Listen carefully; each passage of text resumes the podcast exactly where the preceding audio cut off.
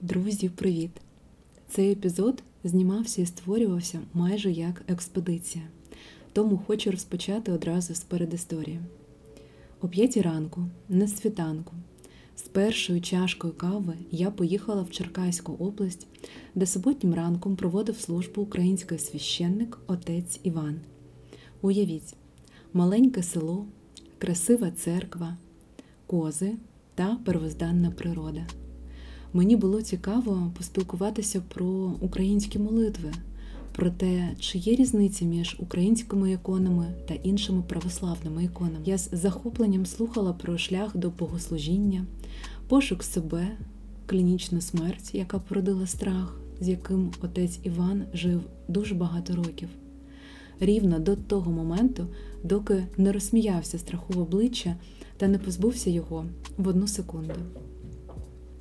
Я слухала про життя отця Івана в Криму та читання служби українською мовою, про погрози за це, залякування та навіть травмування через бажання проводити службу виключно українською мовою. Про те, як на Пасху отцю Івану в Криму заборонили проводити службу саме нашою українською мовою, де кримські татари відкрили двері своєї мечеті та запросили.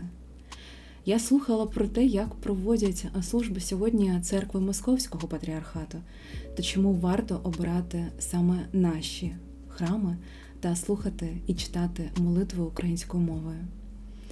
Ми говорили про медитацію, йогу та мову як координації, про буденні людські потреби у щастя, достатку, безпеці та про те, чому варто дякувати в молитві та висловлювати бажання як дитина. Загалом я завжди мрію саме про такі інтерв'ю, чисті, від серця до серця, і я дуже вдячна отцю Івану за нашу розмову. В описі подкасту я залишу вам адресу церкви, де служить отець Іван, і, можливо, вам захочеться завітати до нього на службу або просто познайомитися. А ще отець Іван виготовляє смачний мед на своїй власній пасіці, то ви також зможете поласувати медом.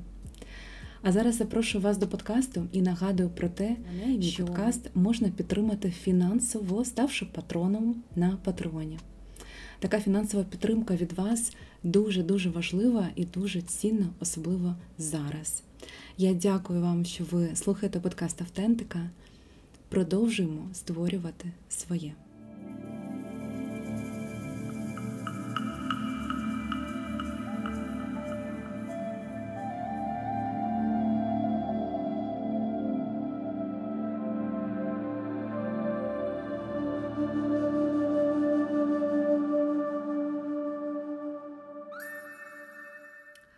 Ми почали наше інтерв'ю з отцем Іваном про логіку і про інтуїцію. Яка різниця між логікою та інтуїцією? І я запрошую вас до розмови. Першу частину інтерв'ю ми записували прямо у храмі. Ви можете чути ехо, от, але чуйте змісти і відчувайте те, що вам відгукується. Логіка це не швидкісний інтернет. Не швидкісний інтернет. А ми до якого прагнемо? До швидкісного. Так. Бо це от, ви ж розумієте, що це мить. От. А мить це інтуїція. От Якщо в нас працює інтуїція хорошо, то ми знаємо, стали ми на дорогу йти. І ми знаємо, що ця дорога правильна туди, куди нам треба. Вона нас туди і приведе.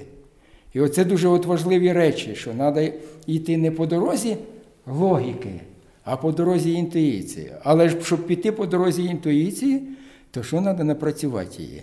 Бо її немає. Її в людини немає до того часу, поки вона не напрацює. Напрацює, і тоді вона вже пішла. А і ви тоді знаєте, легко. А у мене навпаки, я відчуваю інтуїцію, але Так. щоб її, вона наче вроджена. Так. Але щоб я у мене був з нею контакт, мені потрібно ізолюватися. І Вам треба повірити в неї. Вам просто треба повірити в неї і не, і не відкидати, тобто використовувати її. От. От коли інтуїція говорить, ви почули, вона сказала вам, ви повинні це виконати. Якщо ви почнете виконувати те, що вам говорить інтуїція, тоді вона з вами співпрацює. А ви з нею співпрацюєте, ви в союзі. А якщо ви тільки один раз от вона вам постукала, там внутрі каже, а ви сумніву піддали і не виконали, вона раз постукала, другий раз постукала, третій раз постукала, потім каже: ну що тут стукать? Ну пусто, не можуть. Дзвенить, а не відкликається. А треба, щоб відкликалося, розумієте? І тоді воно буде, от ваша інтуїція тоді буде працювати бездоганно. Бездоганно. От оце от важливо дуже. Повірить, Так. що це є істина. От, от я вірю, що це. От до мене люди приїжджають, так? І я чую, що мені інтуїція говорить, що в цього в цієї людини кишечник не працює. Серйозно? Коли я от відчуваю, я починаю говорити людині, що тобі треба пролікувати цей кишечник, бо він тебе все одно мучить. І людина каже, так, мучить. Бо Деколи я сумніваюсь теж, бо дивлюсь, людина, от, у нас же ще є фізіогноміка, так же, що ми можемо так дивитися на людину і бачити. От, я сам художник по освіті. От, і коли ми вивчали е, розположення мишць і як вони працюють, то в кожній людині можна по мишцях оприділити, що вона думає, е, який у неї стан домашній, от, який стан родовий, бо є складки Навіть глибокі. родовий. А як же складки, от глибокі складки, це вже родовий стан йде, бо він передає е, родові хвороби. Тобто людина, яка страждає на е, шлунок, у неї завжди будуть поглиблені оці складки дуже.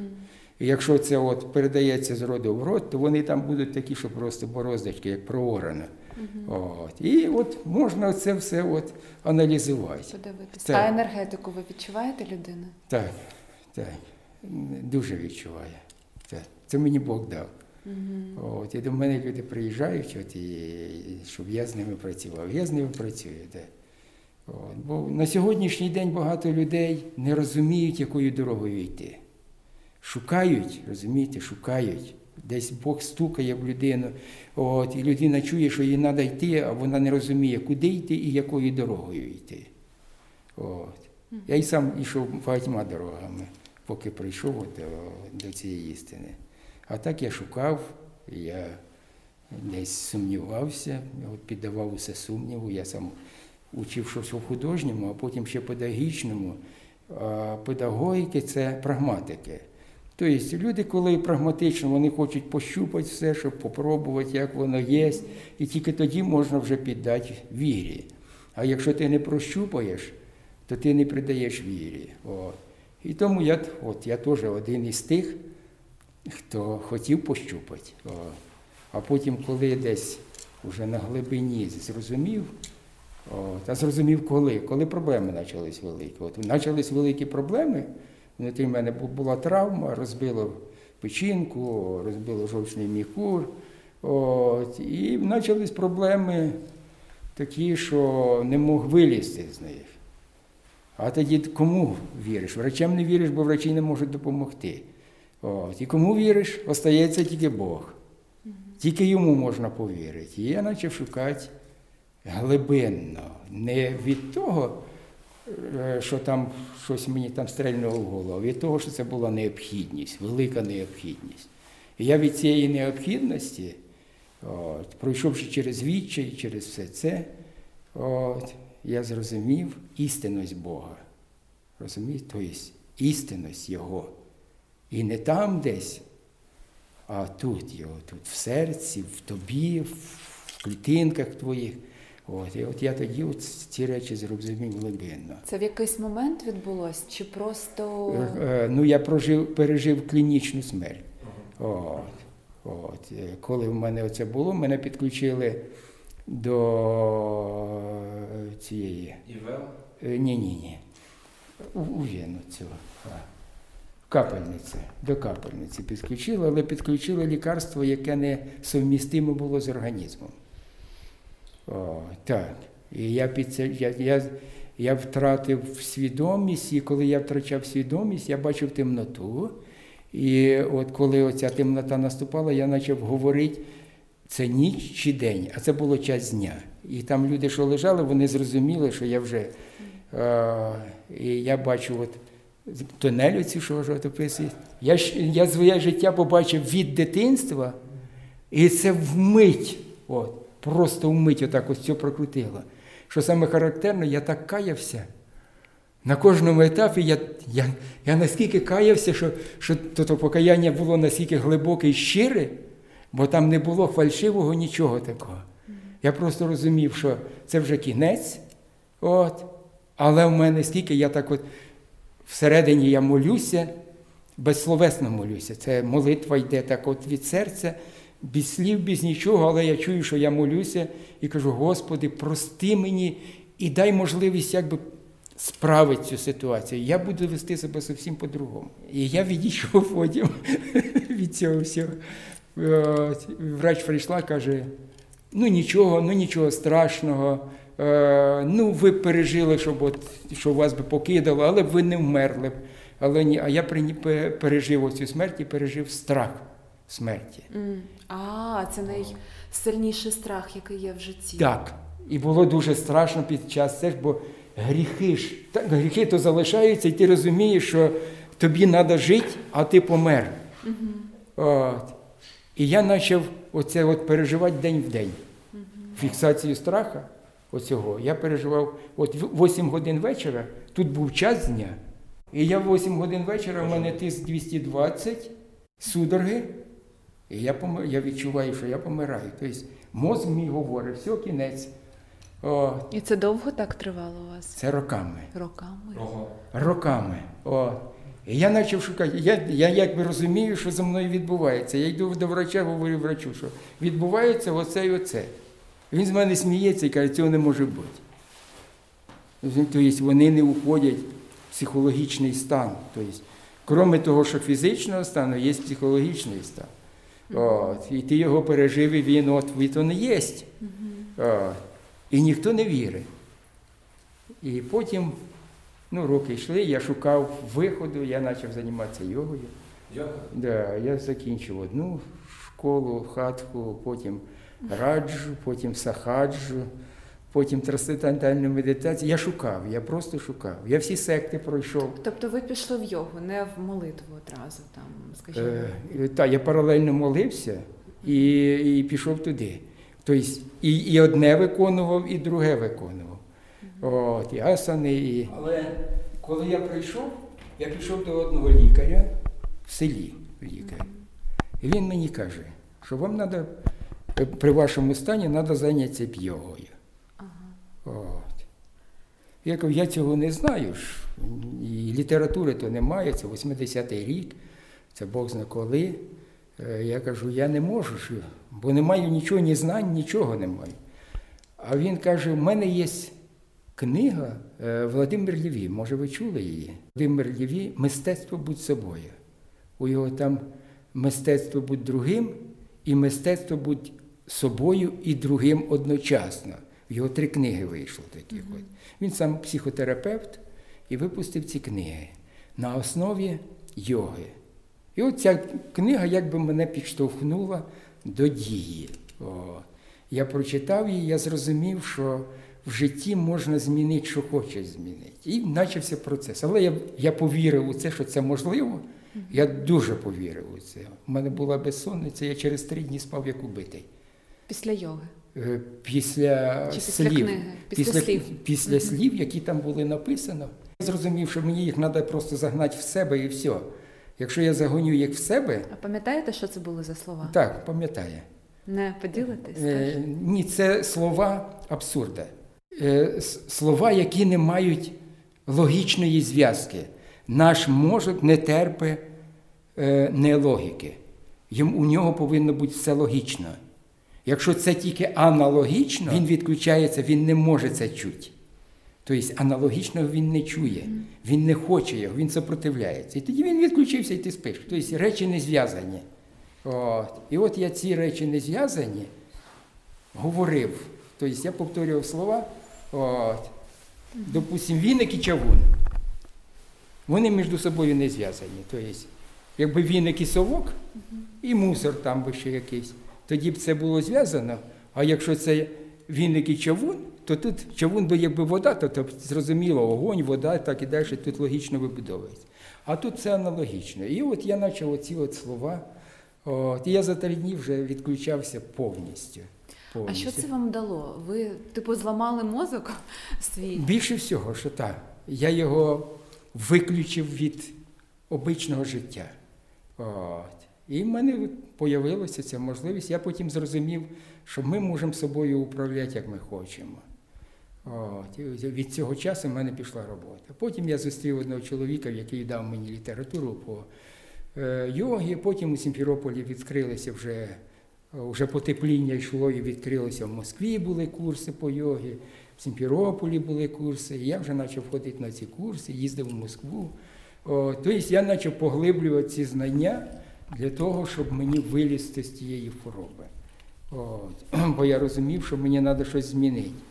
І от я коли аж дійшов з 80-го року, і напевно десь до 14-го року це в мене був цей період страху. Представляєте?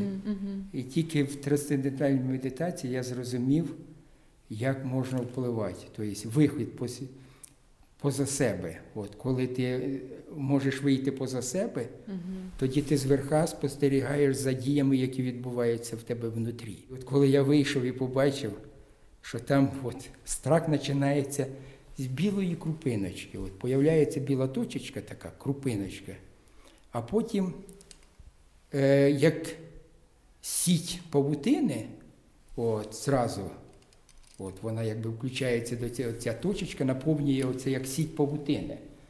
От, в голові повністю. І тебе повністю обволакує страх. Тобто там нема нічого, це ілюзія. Ілюзія. Я коли. В яку ми віримо? Та, яку ми віримо, да. Це ж найголовніше. Так, так, так, так. В цю ілюзію ми так віримо, що бездоганна.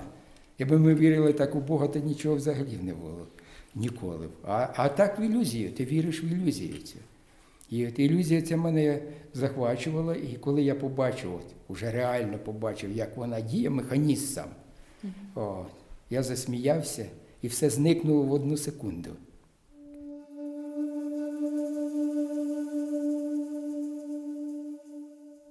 Ви були більше, ніж ця ілюзія. Так, так. Я засміяв, посміявся над нею, бо ж я зрозумів, що там нема нічого. Це ви в медитації відчули. Ну так, так, так, так, так, так. Але е, е, це е, заняття Мехаріші, от, е, трансцендентальна медитація, воно, е, воно там же ж не входиш у медитацію е, полусонно. А це ти в такому стані знаходишся, спостерігаючому стані знаходишся. От. І я знаходився в цьому спостерігаючому стані, і мені, якби оце, коли показали ці речі, бо сахаджа е, це е, якби полузасинаюча медитація. А трансцендентальна це ні. Це ти знаходишся в такому е, якби відкритому стані, а не поглибленому внутрь себе і вихід поза себе. Ти можеш спостерігати за собою, за своїми процесами із або зверха, або збоку, звідки ти хочеш. От, і мені це дало можливість от проникнути якраз в глибини себе і побачити всі ці речі. І в мене прекратилося от, за одну секунду. Я скільки мучився, а потім це зникло. І потім воно виникло, може, років через 9 десь отак, виникло опять. Але це просто так, от спишечка така маленька була. Я опять засміявся над цією спишечкою, відмітив про себе, що як воно довго не зникає. Бор, бореться Так. за увагу. Так, бореться за своє життя в тобі, бо воно жило в тобі, воно жило своїм життям, і при тому життям таким, яким воно хотіло, бо воно володіло тобою, твоїм мозком, твоїм всім. Але це про е, е, ви розповідаєте про страх смерті, так? Так. Це той страх Так. панічний, Так, так, який так, так. е, ви зловили, Так. він зафіксувався у Так. вас, І і, кожен, і, і кожен раз е, в якийсь певний момент він, типу, раз давав, да, і впливав на цього. вашу на ваш стан, на ваш тиск, на все. на все. Ну, абсолютно. Я зрозумів, що смерті немає як такої. Бояться і взагалі нічого, бо її немає. Це ілюзія. Тобто смерть це ілюзія. От, її немає. От. Так, тіло, ми просто сорочку ж міняємо, ми ж не страждаємо від того, що сорочку міняємо, так же ж? Або костюм міняємо. Не страждаємо від цього? Ні, не страждаємо.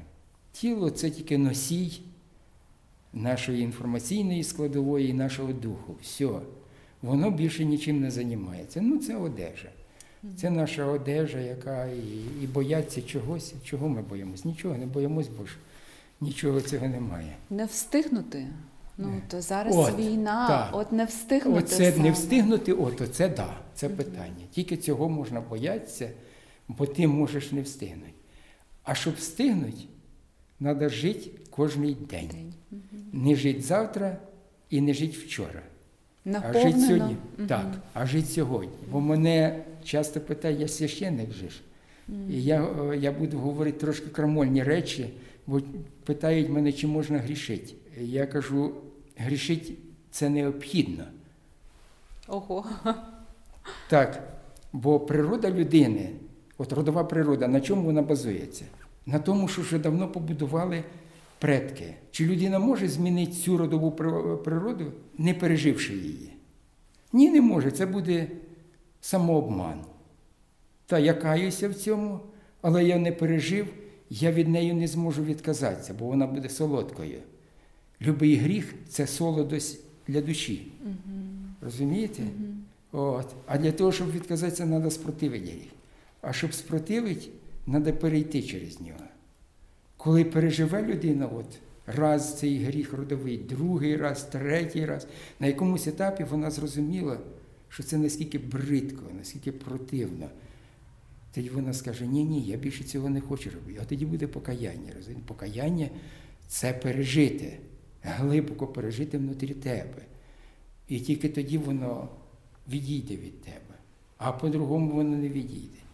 І от багато християн вони живуть в самообмані. Вони приходять і каються і кажуть, покаялася в гріху, але на самому її покаяння не було, бо людина живе на стримуванні, вона стримує себе, вона не дає виходу. Розумієте, за що я говорю? Так? Я розумію, Так. тому що дуже важко дійсно. е, Ну, ми самі не розуміємо, хто ми є зараз. Ну, от е, в так. якому ми стані. Тобто, Так. ми наче розуміємо, що ми каємося, і наче це дійсно робимо е, ну, з, з- внутрішнього. Але інша людина каже: ні, це не ти. так. Тобто ми самі себе Так, обманюємо. Обманюємо, да, ми живемо в обмані. Да. О, а коли пережив, тоді ти не обманюєш. Ти дійсний є. Але ми боїмося нашого дійсного. Бо ми живемо же соціумом. Ми не живемо собою, живемо соціумом. От це велика проблема. О, а нам треба вийти поза соціум. А вийти поза соціум ми не можемо, бо в нас є різні категорії установок, які не дають нам вийти з цього. От. І ми страждаємо від цього, бо ж ми не живемо своїм життям, ми живемо чужим життям. І починає страждання, бо одна програма та, що тобі дана, і друга програма, яку ти береш від соціуму.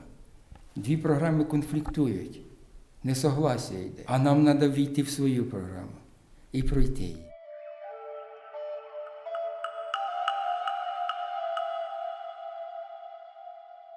Як це зробити? А це треба відкинути стид, страх і соціум. Але в еру інстаграм, Так. е, Фейсбуку це так важко зробити, особливо Це- коли так, ти, так. ти наче бачиш себе в дзеркалі інших людей. Так, так. Це дуже важко, важко, зробити. дуже важко. Але, це реально, необхідно. Але це необхідно. Так. Бо Заради- поки не станемо ми самі собою, ми не будемо щасливими. Ви розумієте? Щастя це все абсолютно індивідуально. Колективне щастя може тільки тоді бути, коли є індивідуальне щастя. Якщо суспільство індивідуально щасливе, тоді воно щасливо в загальному. Якщо індивідуально воно нещасне, ну не можна колективного щастя побудувати на цьому індивідуальному нещасті. От. І тому треба привести людину. Христос прийшов для чого? Він сказав, ви вільні. Ви вільні. Розумієте?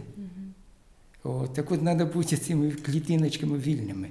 Тобто вільними тіла Христового. Якщо ми от станемо вільними тіла Христового, тоді так. Тоді ми вивільнимося від природи гріха і получимо природу Христа, як апостол Павло каже. Не я живу, а Христос у мені живе. От нам треба дойти до цієї чистоти, до, до чистоти Христа. А прийти до неї дуже важко. А ось ви вільні. Що це означає? Як це відчути всередині? А це висвободить себе від соціуму, від всіх висвободить. Ага. Від, висвободить від е, пристрастів, бо пристрасть вона на людину діє, а пристрасть від чого вона йде? Від родового гріха. Тобто родова пристрасть вона вже передалася нам від народження, ми її маємо, а треба від неї висвободитися. Що таке родова пристрасть? А Що це, ви от, е, допустим, батьки були прив'язані ну, сквернословить. Дитина народилась уже з цим сквернослов'ям. Це пристрасть сквернослов'я, дух сквернослов'я. От, воно вже живе в цій людині. І вона не, не, не задумуючи на цьому, вона просто проговорює це.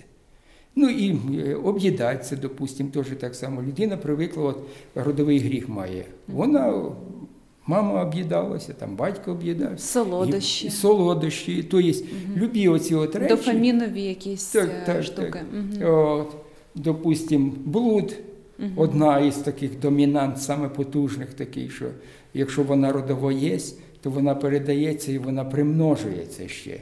От. Алкоголь, наркотики, все це от родове, якщо воно є, воно передається, і при тому посиленому такому варіанті вже передається. І тому треба от позбутися цього. А позбутися дуже важко. Але коли людина позбулася, вона щасливо становиться. Вона вільна від всього того, що їй заважає бути самим собою. От. Оце є позбутися. Ви вільні. От. Якщо ви вільні, тоді так. Я колись прийшов до однієї жіночки, освячував її город. І говорю з нею, чому ви в церкву не ходите? А вона мені каже, «Ну, я ж каже, ще молода, то, а церква вона порабощає твій час, тебе. От. Я вона вивільняє. Я наче пояснювати ці речі. Ви повинні зрозуміти, ви щас не вільна, ви залежна від їди від того. А коли ви на духовному рівні знаходитесь, їда для вас не важлива, для те не важливо, те не важливо. Ви можете перебувати тому стані, в якому ви хочете. І перебувати не, не в якимсь мить, а перебувати стільки ви хочете. Ну, вона не зрозуміла цих речей, вона не готова була, ви ж розумієте. Що то треба бути готовим до духовного цього зерна, треба підготовити почву, щоб воно могло прорости. Автентика. Але ви говорили мені за мову, да, що Я говорила, я хотіла ой, як приємно, сонце падає. Я хотіла спитати вас, ви ж з Криму, так, і е, ви україномовний. Як ви там? був російськомовним. Ви, бу- ви були російськомовним, Так, так? так, Ага, все життя. не знала цього. Я був російськомовним у 86-му році, коли в Криму почали притісняти за мову. Так. О, бо там почали, так якщо ти почув десь українську мову, і хтось там, там говорили, це бандеровець, це те, те, те, те. В 86-му році? В 86-му році, так. Да. От. І я сказав, я більше російської не буду говорити. І я перейшов на українську мову, я став говорити тільки українською. І сказав, російську забудь. І я забув її, я її не знаю. О, я просто її забув. Чи легко вам було працювати в Криму Важко. україномовному? Важко, ва- дуже важко було. Із-за чого? Що як тільки ти починав говорити українською, я принципово говорив завжди, при будь-яких обставинах. Якщо до, мене говорили там російською, я говорив все одно українською. І якщо вони говорили, не, що не розуміють мене, що там, я кажу, вчіть. Тому що це територія України. Так, так, я принципово говорив, принципово, весь час принципово говорив. І мені кричали, що викинемо з тобто вбивати приходили. Тобто це дуже важко. Ми отримали багато тем тортур тільки з-за того, що ми трималися українства і української мови. А ви казали про те, що пам'ятаєте, що а, наче вам не давали служити українською мовою, казали, що Так. краще Так, мусульманська хай віра, так? так? так. Да, це дуже, статі, це дуже, от ви нагадали. От, е, вони всі постійно наголошували на цьому, що для них українська церква з українською мовою, вона саме страшна для них, і це саме якби неправдиво. Хай будуть мусульмани, вони правдивіше будуть молитися, чим ми, українці, своєю мовою. Ні, я розумію, чому так вони говорили, бо мусульмани вони не з'єднають тих людей із православною вірою. А ми то своїх людей з'єднаємо своєю церквою. Бо ми доступно молимося. Коли ти читаєш Отче наш на українській мові, то він заходить в серце. Коли ти читаєш псалтир на українській мові, то він заходить в серце. В мене був один момент в житті, коли приїхала з Бахчисарайського монастиря жіночка, яка читала в монастирі псалтир. І вона від початку служби до кінця плакала. І я в кінці служби вже підійшов і кажу, жіночка, що у вас тут случилось таке, що ви плачете? Батюшка каже, 30 років читаю в монастирі псалтир, тільки зараз зрозуміла, за що ж я читала. Ви розумієте, так? От людина все життя прочитала, і вона не розуміла, за що вона читала. Як вона молилась, вона цього не розуміла. І тут вона попала до нас в церкву, де рідна мова, де відкрилося серце, і вона зрозуміла. І пішло очищення. Пішло очищення. Сльози це очищення. так, сльози це очищення. Це велике очищення, розумієте? Е, святі отці казали, слізно моліться. Слізно моліться. Тобто, коли душа плаче і ти молишся, це найбільше очищення, яке може бути. От. І тому ця жіночка, вона слізно молилася. Це йшла, вона очищалася від того бруду, якого вона там нахваталася при тому Бахчисарайському монастирі Успенському. Тому от, от ці речі, це якраз і показник того, що рідна мова це найкраще, що може бути. От. А потім другий момент у нашому житті був, коли закрили нашу церкву і не давали е, відсвяткувати Пасху, бо це вже ж була Пасха після референдуму вже проведеного, то мені позвонили мусульмани і сказали, отець Іван, якщо ви, вам ніде відслужити Пасху, ми вам віддамо мечеть. І я сказав, хто мої ж браття? Чи ті, що в мене забирають, ті, чи ті, що мені дають?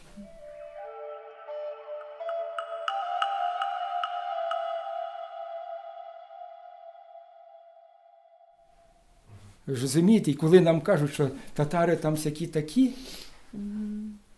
Вибачте, Це- да, це. це неправда. Це неправда. Вони дуже гарно ставляться до української від української церкви. Дуже гарно. А Росія вона ніколи до українців гарно не становила.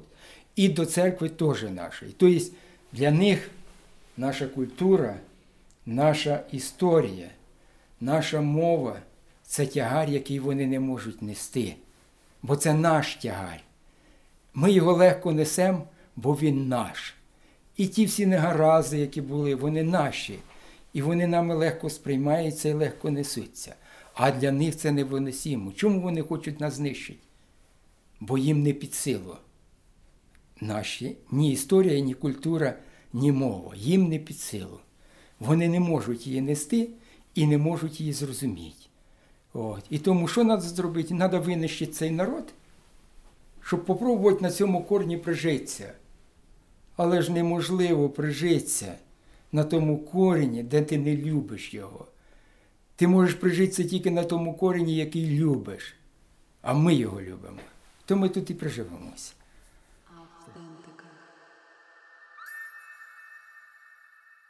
Суспільство просто не розуміє, що кожна територія отримала код нації. Мова це ж не просто мова, це код нації.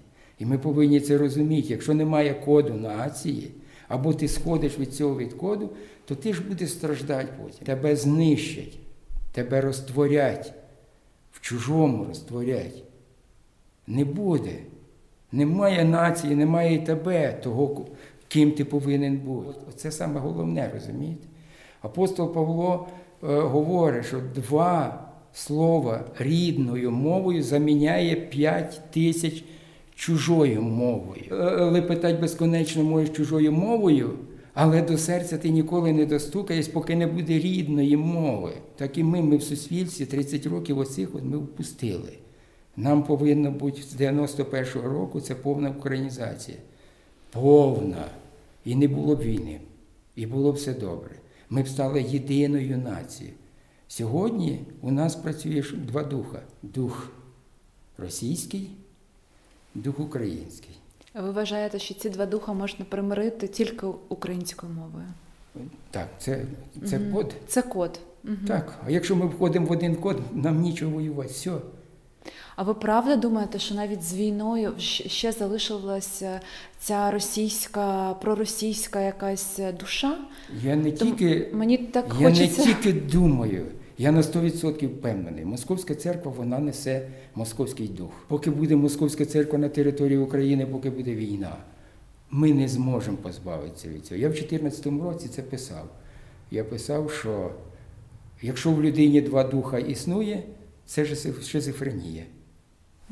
От. Людина вона не може справитися, і вона не розуміє, що відбувається. Вона йде в цю больницю і ложать, і лікують, щоб позбавити одного, тобто домінуючого духа, незалежно від якого. Той чи той, але повинен жити домінуючий дух, а той притушиться. А якщо вони рівнозначні, все. Якщо в суспільстві два рівних духа, це війна.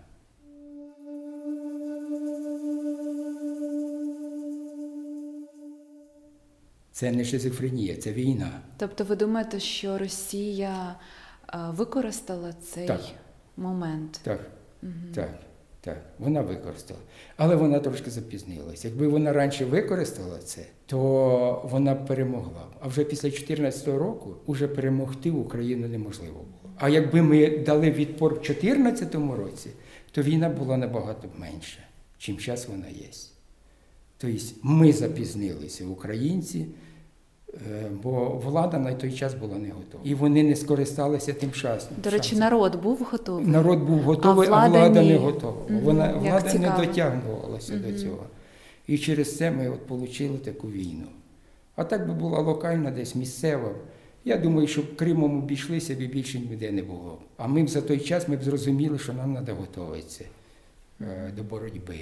Бо без боротьби побудувати щось велике неможливо. Просто неможливо. От. І тому от мова, вона має дуже велике значення в цьому аспекті, дуже велике значення. Або ми до неї прийдемо, і кожен з нас від народження буде говорити нею, думати нею, жити нею. Тоді ми будемо у своєму коді. Я не говорю, щоб ми там на когось стиснули і ще щось робили. Тобто людина приїхала, допустимо, але вона, вона знає, що вона не є дитиною цього суспільства. Вона є поза ним. І вона це визнає, і ми визнаємо. А ми ж знаходимося в тому суспільстві, де ті не визнають, що вони не українці. І ми не визнаємо, що вони росіяни. Ми говоримо, вони українці російськомовні, ви ж розумієте? Тобто ми ввели ну, психіатричну річ. Це психіатрія. От. І то, а або ми позбавимося від цього, в собі в першу чергу позбавимося від цього, і вибудуємо суспільство, або ми втратимо. Але люди ж бачите, люди не хочуть простих речей цих розуміти, бо у цих простих речах вони не бачать істини. Так. От. І це наша біда. Але е, мені так хочеться вас спитати про е, українську молитву. Так. Що таке українська молитва? От якщо дійсно зануритися цей е, момент, чим вона відрізняється від, скажімо, молитви на, російській мові, так? Однією річчю, зрозумілостю.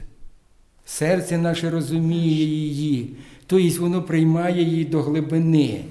А це, це поверхностно. Ми можемо отримати тишину, якусь до церкви прийшов, де церковнослов'янською моляться. Ми можемо отримати якісь там е, моменти. Але серце наше так і не включиться. Воно буде чужим до цієї молитви. А тут воно відкривається, бо це рідне, це близьке, це своє.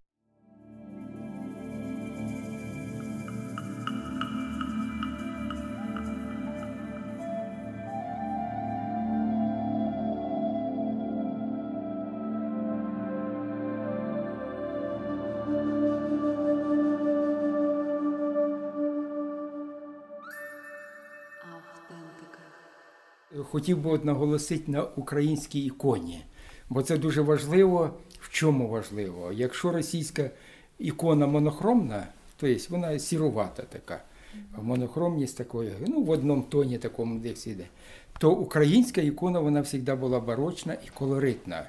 От, тобто, це показник того, що українська душа вона колоритна, вона не просто монохромно сіра, як російська душа, а українська вона дуже колоритна така. І передавалося це в іконі. Тобто іконопись була барочна і колоритна. Колоритність передавалося лице, якщо передавалося, то передавалося і е, десь е, живість цієї е, присутності червоної фарби. Тобто лице було живим, не просто мертвим, а живим лице. І це було якраз у українській іконі. Петро І нашу іконопись знищив, бо весь час Росія працювала на те, щоб в Україні не було нічого свого. Ні мови своєї не було, ні іконописі не було своєї. Тобто, ну, це от уже багато століть іде оця от війна. Але ця війна була якби тільки е, за мову, там, за культуру, за історію. А сьогодні вона вже прийшла на фізичному, тобто вона від духу і дійшла до фізичного проявлення. Вона пройшла на фізичному проявленні. Тепер через жертовність ми повинні повернути наше все собі те, що було, і тільки тоді Україна вже буде розвиватися і процвітати. Але це треба час. Треба час на це все. У, у вас є ікони ваші улюблені, тобто ті, які ви тримаєте в руках, щось відчуваєте? У мене в Криму така ікона. Є Івана Воїна. Ми її знайшли е, на вулиці, бо люди виїжджали з села, там на Сумщині. От, і е, дом уже вони уїхали, десь в Росію уїхали, по-моєму, в Воронежську область, і померли там уже старички, а дом просто розвалився. І випадали ці ікони, ці повипадали з дому. І діти мої йшли весною, і ці ікони валялися на вулиці, і вони прибігли додому, татусі валяються ікони. Я кажу, «Ну, то ж принесіть їх, бо ж раз вони валяються, їх треба принести і знайти їм якийсь порядок. І вони принесли ці ікони, там три ікони було. Ікона е, Богородиці Покрови, от, ікона Івана Воїна, і третю, я не пам'ятаю, яка ще була третя. От. Ну, Івана Воїна, вона була просто от, ну, така темна, темна, нічого не видно було. І коли ми її завезли в Крим і почали будувати церкву і поставили купол, вона оновилась. От просто проявилася і все. От. Це було чудо. От. І я й сам не дуже то вірив у це, що це може бути, щоб краски проявилися. І наш єпископ Клімент в Криму. То він сказав мені: отець Іван, ви художник, ви не підмалювали її, бо може ви просто підмалювали і тепер кажете, що вона чудотворна. Та потім другий раз приїхав і побачив, що вона оновлюється. Просто оновлюється. Він сказав: Ні, ні, тепер я бачу, що вона оновлюється. Це моя любима ікона, я відчуваю від неї тепло. От, що, і не тільки я відчуваю, але відчувають люди теж, що від неї йде тепло. От, тому це от одна і така ікона. А остальних у мене якби нема таких. Чи є якісь молитви сьогодні, які ви радите читати українцям? Можливо, певні слова для, того, щоб е, якось, знаєте, як користь, е, щось робити для України? Так, я говорю, що от, говорю 90-й псалом і говорю три загальних молитви. Перший це Отче наш, це Богородиці Діво радуйся і вірую.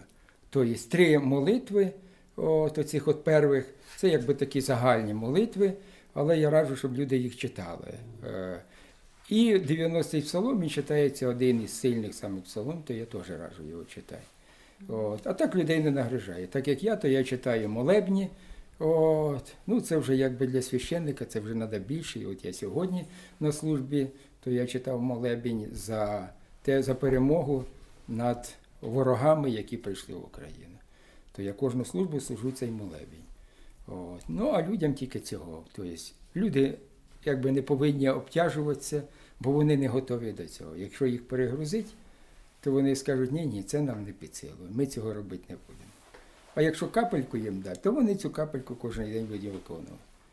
Але опять я скажу, що не сама молитва діє, а стан людини. Якщо в людини серце готове передавати якісь речі, то вона передає. А якщо вона тільки повторює слова, то тут це передання слів. Тобто сама молитва, вона без внутрішнього стану, це пусте місце.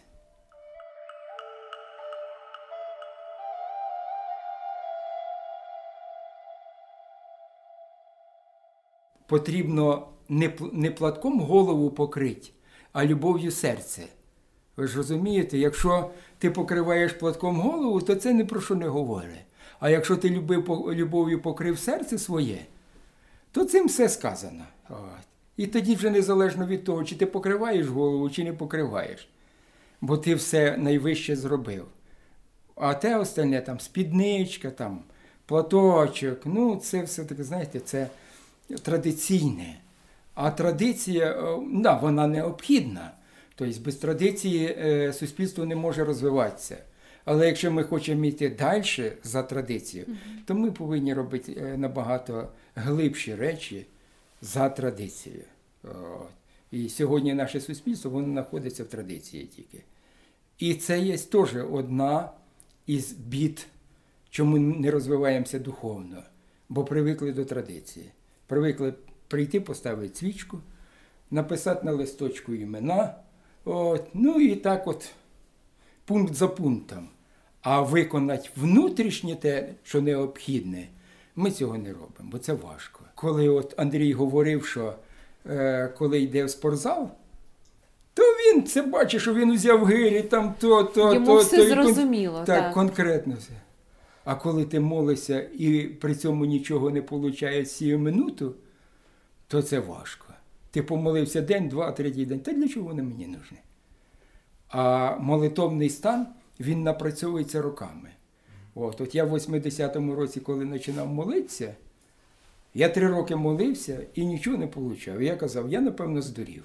Бо нормальна людина, вона ж ніколи не молитиметься, якщо нічого не отримає. Так же ж? А тут три роки і нічого не получаю, і я сам собі кажу, напевно, здурів.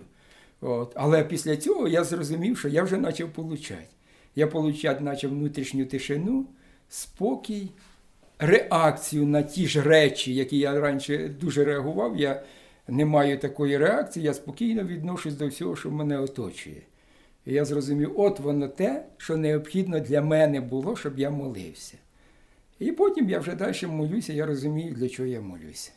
А от цікаво, знаєте, що ще я думала, ми зараз дуже сильно там ідемо в йогу, наприклад, Так. буддизм, Так. це інша релігія. Ми медитуємо. Ми е, медитуємо. Ну там це ж ми медитуємо під не наші пісні. Так. Тобто, це ті пісні, які придумали десь в іншій країні. так. І при тому, що ми недооцінюємо нашу українську Так, молитву. Це, я вам скажу, що це е, проблема не людей, це проблема священників. Священників, які не змогли вложити людям е, от, наше традиційне і е, вікове. От, ну, не змогли вложити. Ми повинні були вложити. Або на трьох- налякали. Ні, на, на трьох рівнях треба вложити. Треба вложити це на фізичному рівні, на душевному рівні і духовному рівні. Якби священники працювали на цих трьох рівнях, бо людям не вистачає фізичного. Ви ж розумієте, в церкві не вистачає фізичного. Його ну, не присутнє воно. Є душевне, є духовне. А що, що, що це значить фізичне? А фізичних вправ. Ага. Тобто, ми ж не говоримо, що зроби вдома зарядку, так же ж? Ми говоримо, помолися вдома. А я почав говорити, що зробіть зарядку. Дихальні вправи зробіть. Зробіть на ноги махи там, зробіть на позвоночник. Треба з'єднати триєдинство тіло, душу і дух. Якщо ми почнемо єднати, тоді люди від нас не йтимуть, вони тягнутимуться до нас, бо в нас є те, що є і там. Бо там є це фізичне. І фізичне дуже важке. Я вам скажу, що йога це наука, яка потребує систематичного заняття. І якщо ти там от написано так, якщо ти пропустив один день, то ти дуже наче зна- Це спочатку. спочатку, так, так, це я знаю. А ми кажемо, якщо ти прийшов раз на Пасху, то це вже добре, ти вже православний. да? Абсурд. Абсурд. То, так. Тобто ми повинні людей вивести на той рівень, щоб люди розуміли, що так як і в йогі не можна пропускати, так і тут це повинна бути система повсякденного життя. Якщо ця система буде повсякденного життя в людині, тоді вона достигатиме завжди результат. Що таке благодать Божа? От люди часто говорять, благодать Божа. От получив благодать. Благодать це внутрішня тишина, це всього-навсього. Внутрішня тишина. Ти отримав внутрішню тишину, яка дає можливість тобі відчути гармонію не тільки внутрішнього себе, але й внутрішню гармонію природи всієї, яка зливається з тобою. Тобто це наскільки от ти розтворяєшся у всьому, і в тобі все розтворяється теж. Це найвищий той стан, який ми, до якого ми повинні прагнути. Але чи ми достигаємо його? Зрозуміло, що ні, бо тільки як прийшов ти на Пасху, то як ти можеш достигнути? Це праця, велика праця, от, повсякденна праця. Праця ця полягає в чому? В ранішній молитві, в вечірній молитві і в молитві перед їдою і після їди. Тобто це п'ять раз в день ти повинен помолитися. І все, і більше нічого не треба. І ти достигнеш цієї гармонії. Повільно, і не треба тобі ноги закладувати за голову, і не треба нічого, можна помахати ними, щоб не закладувати її, щоб не робити ту розтяжку. А коли ти махаєш, ти теж отримуєш цю ж розтяжку. Але таку повільненьку і м'яку. А ще питання: з яким відчуттям потрібно молитися? Не знаю, слово потрібно, можливо, не зовсім те, Так. але що саме, через які відчуття йти молитву? Тому що багато хто йде через нестачу чогось, так? У мене цього немає, цього немає, то я тебе прошу Да, там. так. Хтось через е, я дякую за те, що Так. там. Через який ви радите стан е, Через молитись? дякую. Через дякую. Так, нема більшої молитви, чим молитва подячна. А коли іноді хочеться там направ, допоможи там як? Ні, я скажу, що Бог же знає все, тільки треба подякувати йому. От. Якщо ми навчимося дякувати, то ми матимемо все. А якщо ми не навчимося дякувати, то нічого не матимемо. Бо саме ж те, що ви просите, без подяки воно пусте. А подяка, от подяка. По-перше, це ваш стан становиться сразу абсолютно другий. Коли ви дякуєте, ви розумієте, що ви дякуєте від того, що у вас вже є внутрішнє торжество. Вам приємно це робити. І ви йдете від приємного цього. А коли просите, у вас неприємний стан, бо у вас чогось не вистачає. А коли дякуєте, у вас все є. І від ізбитку свого робите цього, і ви дякуєте. І от якщо ви цьому навчитеся, то ви достигли майже всього. Бо в основному люди не дякують, а просять. В основному просять. Я ніколи не прошу. Якщо мене от просять люди помолитися, батюшка, помоліться, а я за рулем сижу. Я кажу, Боже, ти ж? Я не кажу, що я тебе прошу. Я кажу, ти ж? Розумієте? Спілкування з Богом це повинно бути простим. Люди привикли, що, що це щось таке велике, і тут його треба приклонятися перед ним. Бог не потребує нашого поклоніння. Він цього не потребує. Він хоче, щоб ми були як діти, відкриті. Діти ж вони як? Вони ж непосередственні такі, вони що хочеш, скаже, так же ж. О, от ми повинні такі бути. І я своїм людям говорю: ви, якщо бачите, що щось вам потрібно, то ви кажіть Богу, ти ж мені обіцяв. Ти ж мені обіцяв, як то дай. дитина, як, як Так. сказала б дитина. Так, А так. де, де? Скажи, де там солодке? Так, так, так, так, так. І, от, і в мене люди приїжджають і вони дивуються, кажуть, батюшка, ніхто так не говорить. Я кажу, ви повинні зрозуміти, коли е, сказав Господь, що ви мої друзі, то ви з ним повинні як з другом бути. А якщо ви раб відчуваєте рабську психологію і як раб до нього підходите, зрозуміло, що він вам нічого не дасть, бо ви раб, внутрі раб. Станьте другом, другом Бога. От коли ви станете другом Бога, тоді получите все. А в друга ви можете відкрити, попросити те, що ви хочете, не то, що попросити, а потребувати. Щоб він, якщо він обіцяв, то ви скажете, ти ж мені обіцяв, давай. А тоді б лучше б не обіцяв. Так і з Богом кажу, требуйте з нього, хай він дасть вам. Бо обіцяв це. Але спочатку дякую. Так.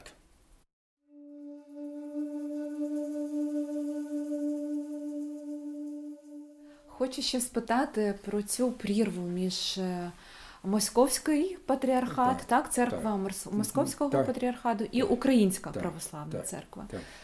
Е, Чому? Ну тому що я думаю, що у нас ще багато людей не замислюються про те, наприклад, куди піти там на Пасху або Так, так, там, на, на Великдень, на Різдво. Так. Тобто ми, в принципі, ну скажімо, там звикли ходити до Ну, це через те вони не замислюються, що вони привикли до традиції. так. Піти. Головне там сім'я, Так, піти, так, е, так, там так. розгов... розговілля, там, так, там так, як воно так. називається, там побитися яйцями і так далі. Е, чому ви наголошуєте на те, що не все рівно? Е, Е, ну, тут до дивіться, якого храму і на якій мові так. іде молитва? Так, тут дивіться, все розділено. Тобто кожна структура, вона розділена своїм духом. От, от, в Московській церкві дух свій. У Православній церкві України дух свій. Якщо там російський дух, то в нас український дух. Ми наголошуємо на нашій культурі, на нашій історії, на нашій мові, от, на нашому духові. Тобто ми постійно на цьому наголошуємо.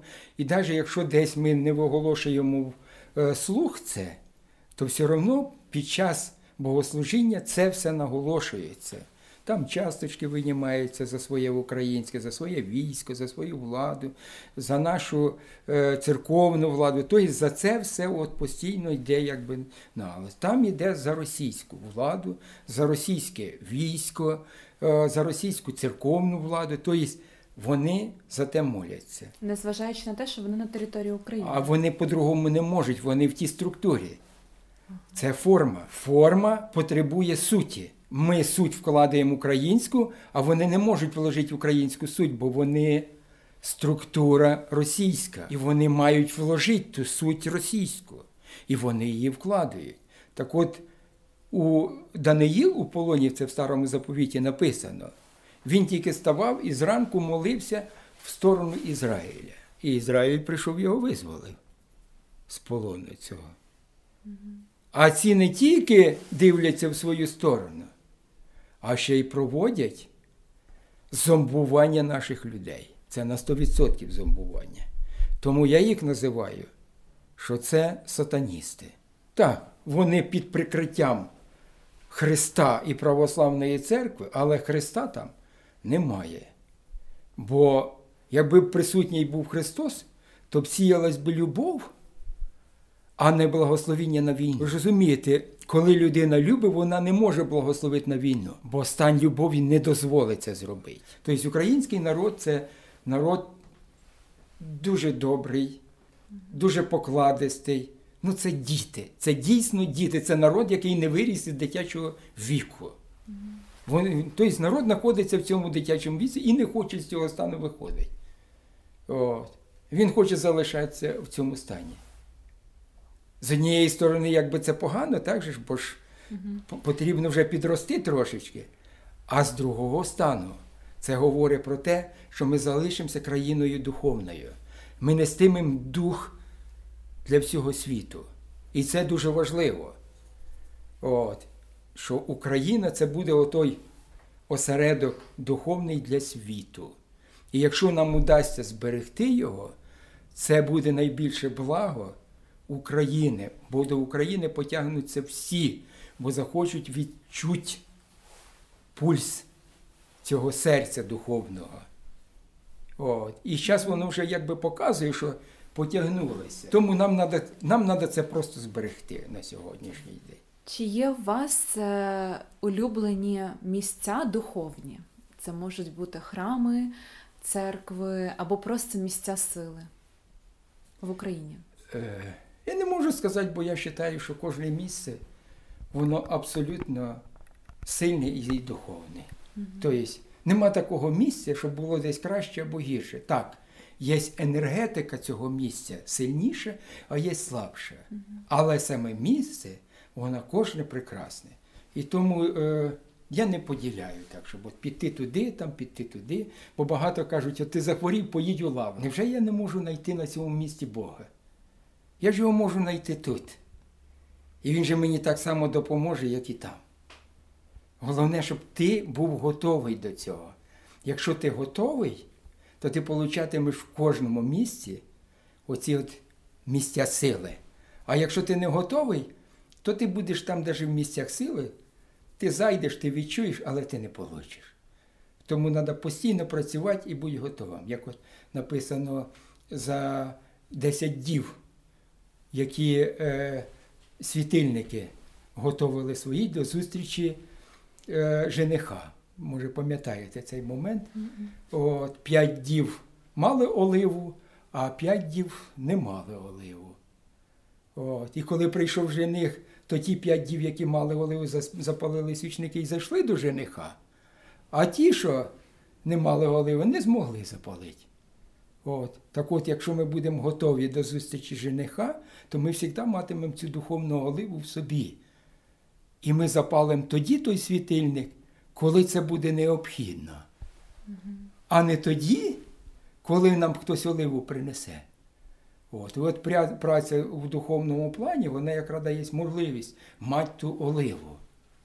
І от тоді ти маєш в будь-якому місті цю силу, бо в тебе є ця олива, яка горітиме от, на будь-якому місці. Так, Тобто я я, розумію. я відношуся от, іменно от, А, таким планом. Проте, якщо, наприклад, е, сім'я Так. буде обирати церкву, куди піти, ну, напевне, свято, наприклад, так? Так. Яке, яку б ви порадили? Ну тут однозначно ж ми повинні мати тільки вибор один українська церква, другого не може бути. Бо якщо ми не вибиратимемо української церкви, не вибиратимемо, то ми опять виберемо собі Путіна або щось подібне. Розумієте? Тобто, або Рим виберемо, або Росію виберемо, або виберемо Візантію. От. Тобто ми виберемо чуже. А чуже ніколи не принесе нам істини, бо вони приноситимуть своє. А нам потрібне наше споконвічне. Якщо ми матимемо це наше споконвічне, тоді ми матимемо потужну країну нашу.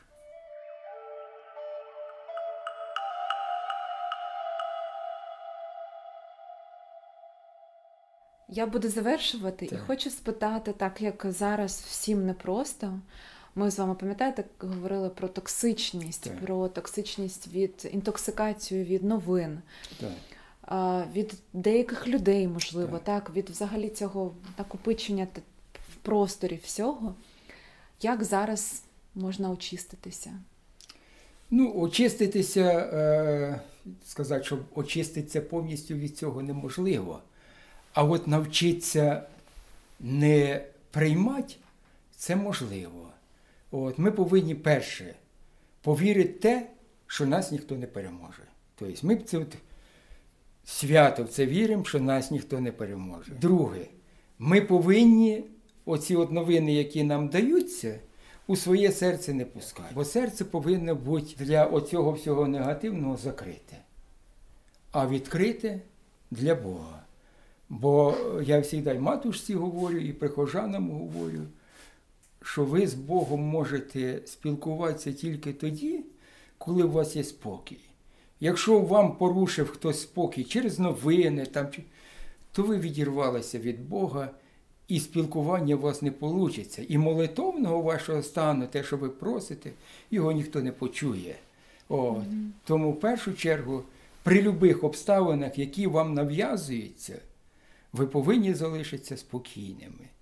І в цьому спокої будь на 100% впевнені, що ми переможемо, і які б ті сили до нас не приходили, вони нас не здолають. Тобто віра повинна бути бездоганна, без ніяких сумнівів. От, якщо буде в кожного нашого українця от така віра, то тут робити ворогу нічого буде. Просто нічого робити. От, хоча я скажу, на сьогоднішній день у нас і так багато людей іменно такий стан мають. І навіть от скільки загиблих, і ті мами, і ті все, вони переносять це стійко. І це радує, це радує за наших людей, що вони мають таку тверду віру. Тому віримо і маємо спокій. Дякую вам дуже. Дякую.